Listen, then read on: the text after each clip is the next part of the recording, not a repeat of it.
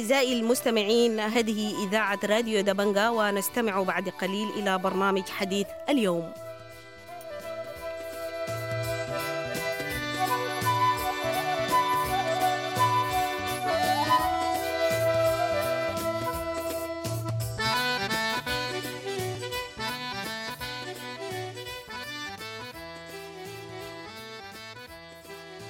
أهلا ومرحبا بكم مستمعي ومستمعات راديو دبنجا الأعزاء. آه وصل البرهان آه يوم الخميس إلى آه نيويورك الأمريكية للمشاركة في اجتماعات الجمعية العامة للأمم المتحدة وإلقاء خطاب باسم السودان لتناول التطورات الأخيرة. وأيضا عقدت الجبهة المدنية لوقف الحرب اجتماعا في العاصمة الإثيوبية أديس أبابا. للوقوف على هذه القضايا حنستضيف الأستاذ عادل خلف الله المتحدث باسم حزب البعث الاشتراكي والأستاذ شهاب إبراهيم القيادي في الجبهة المدنية لوقف الحرب. وفي البداية حنبدأ بالأستاذ عادل خلف الله وبنقول له عايزينك تقدم لنا قراية حول مشاركة البرهان في اجتماعات الجمعية العامة للأمم المتحدة.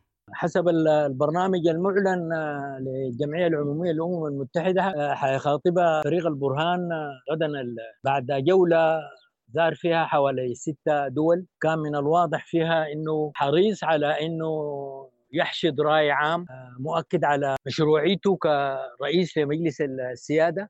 وفي نفس الوقت داعم لموقف القوات المسلحة في الحرب الدائرة بينها وبين الدعم السريع واللي دخلت في شهرها السادس. التقييمات لمجمل الزيارة والتقاء بعدد من رؤساء دول الجوار أكدت أنه الموقف العام للدول اللي زارها بما في ذلك تركيا باعتبارها هي الوحيدة من غير دول الجوار اللي زارها أكدت على موقف هذه الدول على رفضها لاستمرار الحرب. بالأمس حسب متابعات اللقاءات اللي بتتم في بالتزامن أو في أجواء الجمعية العمومية للأمم المتحدة. عقدت دول الجوار السبعة اللي بدأت من القاهرة وعقدت اجتماع كان في أنجمينا في شاد. واتفقت في إنها تعلن اجتماع غريب في القاهرة. أكدت على وقف الحرب ووضعت مشروع بتاع خطوات بحوالي ستة نقاط لكن أهمها هي توحيد الجهود والمبادرات عبر منبر جدة والدخول بشكل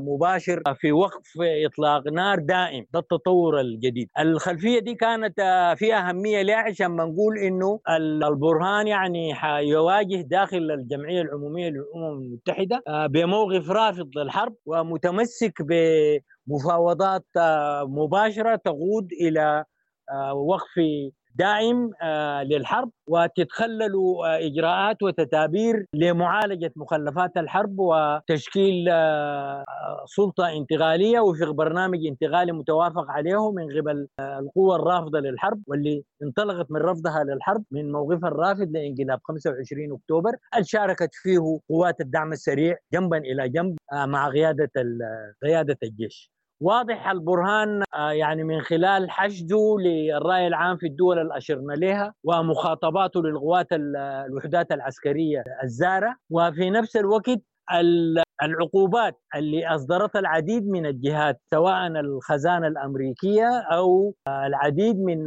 من الدول الأوروبية بما فيها بريطانيا إضافة إلى منظمات الأمم المتحدة وحقوقية تعتبر فيها الدعم السريع يعني ارتكب مجازر وجرائم ترغى لمستوى جرائم الحرب وانتهاكات تصل إلى جرائم ضد الإنسانية ووصفتها بعض التقارير خاصة بما حصل في الجنينه بأنها يعني ترغى هذه الجرائم إلى الإبادة الجماعية وهنا في إشارة لما قامت به قوات الدعم السريع على الإخوة في الجنينة وبالتحديد المساليب. واضح إنه البرهان من خلال خطابه وحسب إفادات لوزير الخارجية المكلف إنه حيعمل على حشد رأي في الجمعية العمومية إلى تجريم قوات الدعم السريع باعتبارها منظمة إرهابية ارتكبت جرائم في دارفور وفي المدن والولايات اللي اعتبرت مسرح للعمليات الزيارة لواشنطن لمخاطبة الجمعية العمومية أيضا هي بتجي بعد تطور خطير حصل في مجريات الحرب. خاصة بعد التصريحات اللي بداها مالك عقار وجاء أكد عليها البرهان فيما يتعلق بمسألة تشكيل حكومة ورد قوات الدعم السريع على لسان تسجيل صوتي لحميتي بأنه فيما إذا أقدمت قيادة الجيش على تشكيل حكومة هم يعلنوا حكومة مقابلة أو حكومة مضادة. السيناريو ده سواء بالتصريحات الجيش المدعومة من الفلول أو تصريحات قوات الدعم السريع وجدت يعني استنكار ورفض شعبي واسع آه، من الأحزاب من التنظيمات من لجان المقاومة ومن السودانيين أينما كانوا باعتباره إنه ده آه، يعني بيدفع البلاد باتجاه مخاطر آه، التقسيم والحرب الأهلية. بيبقى اذا من المتوقع إنه زيارة البرهان تستمع إليه الجمعية العمومية في هذا النطاق باعتبار إنه هو ممثل لسلطه الدولة في السودان ولكن في نفس الوقت الرأي العام آه، داخل دول الجوار وداخل الجمعية العمومية حسب الكلمات اللي بدأت من الأمس. هي رافضة للحرب ودعم لوقفها وعبر مفاوضات ويكاد يكون منبر جدة. آه، هو الإمبريلا اللي لاقي حتى الآن الدعم. أشرت لإنه الدول الجوار آه، وافقت على آه، التنسيق والدعم ما بين المبادرات المختلفة عبر منبر جدة. إذا ما سيخرج تخرج به الجمعية العمومية هو تشكيل رأي عام قوي داخل الجمعية العمومية بيطالب بوقف الحرب عبر وقف شامل وده بيكون في حضور البرهان وبالتالي بيقلل من فرص المناورات اللي درج عليها البرهان كما هو آه، وفي نفس الوقت آه، بيضع قوات الدعم السريع أمام اختبار جدي في حديثها الدائم عن إنها هي آه، مع المفاوضات. بيبقى حسب ميزان القوة داخل الجمعية العمومية توجه بتاع وزارة الخارجية السودانية واللي حتكون جزء من من ثغرات كلمة البرهان هو في إدراج قوات الدعم السريع كمنظمة إرهابية. طبعا عديد من المنظمات بما فيها في جلسة الاستماع في مجلس الأمن الأخيرة بعد خطاب المبعوث السابق فولكر للأمم المتحدة. بدأت بعض الدول بما فيها الولايات المتحدة الأمريكية تعتبر أنه في جرائم متبادلة ارتكبوها طرفين الحرب وفي جرائم خاصة بالدعم السريع. وفي انتهاكات على المدنيين آه، من قبل القوات المسلحة من خلال قصف الطيران والغصب الصاروخي. وعلى هذا الأساس موضوع أن يتحصل البرهان على إدانة منفردة للدعم السريع ووصفه بأنه منظمة إرهابية دي بتخضع لتوازنات القوى داخل الجمعية التأسيسية. اللي الجمعية العمومية واللي قراره يبقى هو مستند لقاعدة واسعة بتلزم مجلس الأمن على تبنيه وهو ما سيتأكد بعد انتهاء جلسات الجمعية العمومية. آه طيب لو انتقلنا لمحور آخر الجبهة المدنية لإيقاف الحرب عقدت اجتماع في أديس أبابا وأظن أنتم كنتم من الموقعين على الجبهة هل شاركتوا في الاجتماع وما رأيكم في مخرجاته في حال مشاركة؟ حزب البعث حقيقة في الفترة خلال الأربعة شهور باعتبار إنه آه، شاركنا إحنا في بلورة الاتجاه العام الطلع عبر البيان التأسيسي الأول اللي كان في يوم 27 4 الماضي. لكن لاحظنا إنه ال ال الاتجاهات الماشيه فيها بعض الأطراف ما بتخدم الاتجاه العام اللي بنستند فيه نحن في حزب البعث العربي الاشتراكي لرؤيتنا للحرب والوسيلة الناجعة لانجاحها بالاستفادة من التجارب السابقة. وعلى هذا الأساس لم نشارك في الاجتماع وطرحنا منذ وقت مبكر الدعوة لجبهة باسم الجبهة العريضة الشعبية للديمقراطية والتغيير واللي بتتميز عن ما مطروح الآن بإنها بتغرن الغول بالعمل في إنه لا نرى مع قوة حية واسعة نغابات بعض الأحزاب بعض لجان المقاومة آه، في إنه والتشكيلات النسوية والشبابية في إنه الحرب دي لا يمكن آه، آه، انهاء والتصدي لما خلفته من من تهديد جدي لنهوض السودان واستقراره ومقدراته وبنيته التحتية ومؤسسات دولته إلا بحشد الإرادة الشعبية في الداخل والاعتماد عليها بدءا ودون تجاهل للجهود الإقليمية والدولية.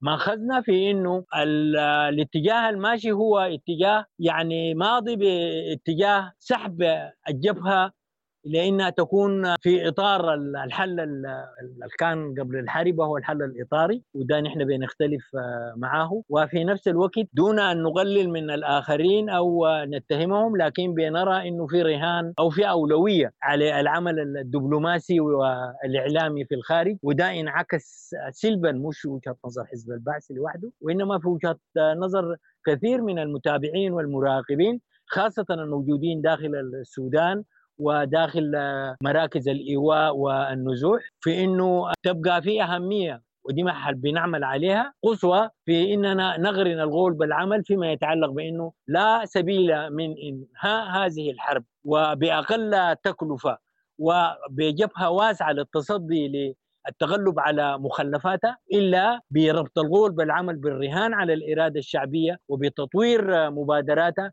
وبحشد وتعبئة السودانيين في كل المدن والولايات خاصة المدن والولايات غير المتأثرة بالحرب وفي مراكز النزوح والإيواء الداخلي. ننتقل الآن للأستاذ شهاب إبراهيم للحديث عن مجريات اجتماع الجبهة المدنية لوقف الحرب الذي اختتم أعماله يوم الاثنين الماضي. الجبهة المدنية دي هي كبسنت في 27 أربعة بتقوم دعم سياسية ومدنية ومهنية ولجان مقاومة.